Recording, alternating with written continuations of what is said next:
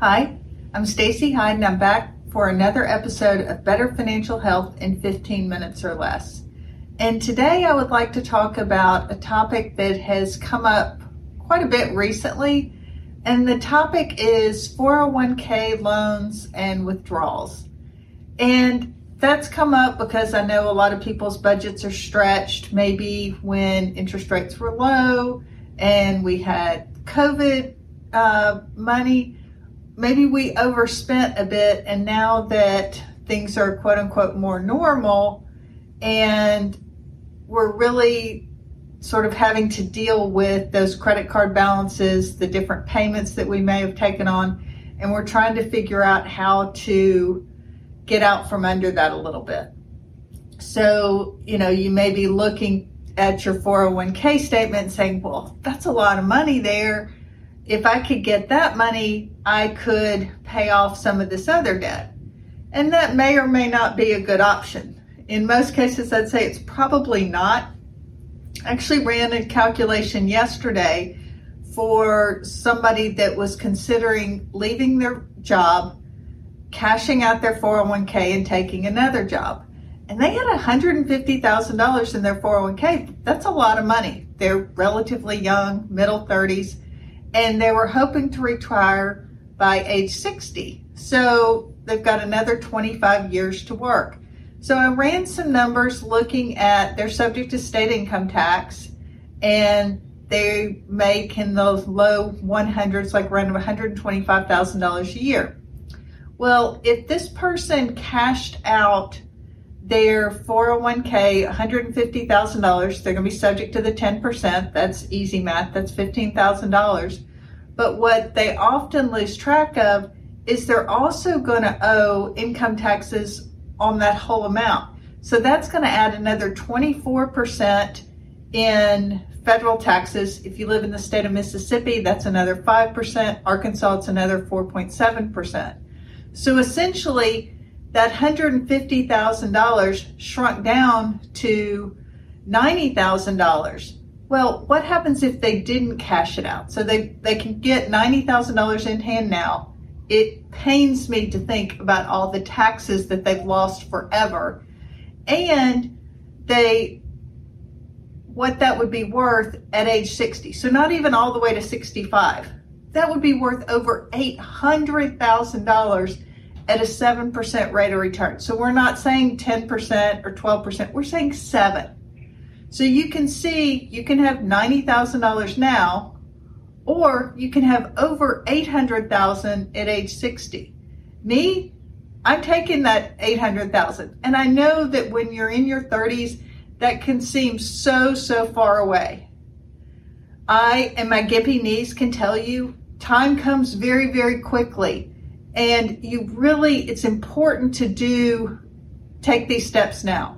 Is it hard to pay off that debt without taking withdrawal from your four oh one k?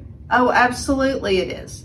One thing you may want to consider is, and be careful of the amount, is if your four oh one k allows a loan, you may want to take out a loan from your four oh one k. But make sure you look at that payment, because that payment is going to come out every week or twice a month whenever you get paid. And any money that you take out in a loan from your four oh one k is not going to be invested. So it's not going to get investment returns. And you're going to be paying this back with after-tax dollars, paying interest back to yourself. So instead of the market's giving you interest, you're paying yourself interest. But if you've kind of gotten kind of caught in a credit card bomb, or you've got some twelve months same as cash that if you don't pay it off here in the next couple of months, you're going to be hit with all this back interest. This may be a good short-term reason to take a, a smaller loan and pay it back very rapidly so that you get your four oh one k back where it is. Because I can tell you, if you stretch that payment over five years, it's it's really going to have a negative impact on your four oh one k when you retire. Because essentially, people that take loans out of their four oh one k, even if they repay them, they wind up with about, depending on how many they take and how often they take them, anywhere from twenty percent less in retirement to fifty percent less. So that can be the difference between having a million dollar four oh one k or an eight hundred thousand dollars four oh one k, which is still pretty good. But if it's something that you just continually do, you never, you know, you pay off one, you take out another one, it could reduce it all the way down to five hundred thousand dollars.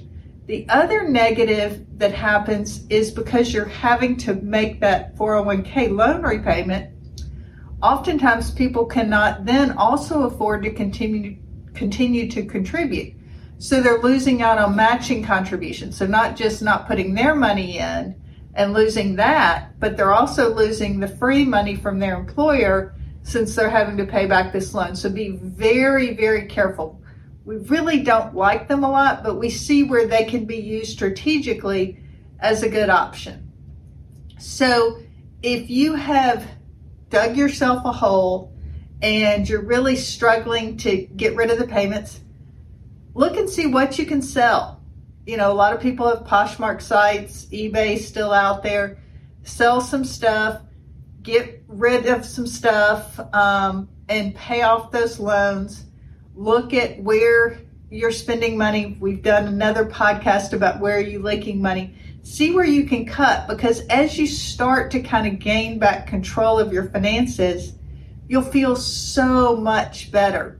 But I just beg you to not cash out a large four oh one k and think, okay, I'm going to pay everything off.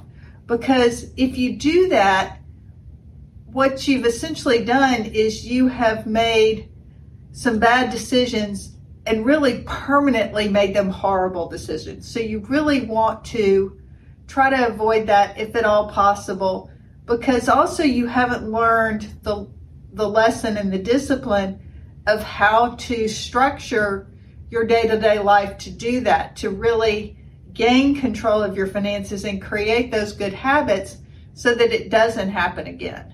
So it, it's a quick fix, but it's not really a fix. You have truly sacrificed your future financial self for something that feels good today. And if you're considering this, I would urge you to talk to people around you that may be retired early, that have, um, or those that are in that retirement age, in that early sixties age, that are telling you they'd love to retire, but they can't. Find out what they did. Find out the ones who are retired, what they did. I think you'll find out that the ones who would love to retire but can't did something similar to this early on, or they never saved at all and they didn't work for an employer that contributed to their four oh one k. And then the folks that did, they just did it a little bit at a time, and those good habits really do compound, and you'll look back five, ten, fifteen, twenty years from now and be so glad that you set these habits. And if you've got kids, they're watching you. If you've got some bad financial habits, a lot of times we learn those from our parents. If you've got good financial habits, you likely learned those from your parents. So talk about your mistakes with your kids and explain to them why it's important to put some money aside for a rainy day. Thanks for tuning in. I'm Stacey Hyde, and this has been another episode of Better Financial Health in fifteen minutes or less.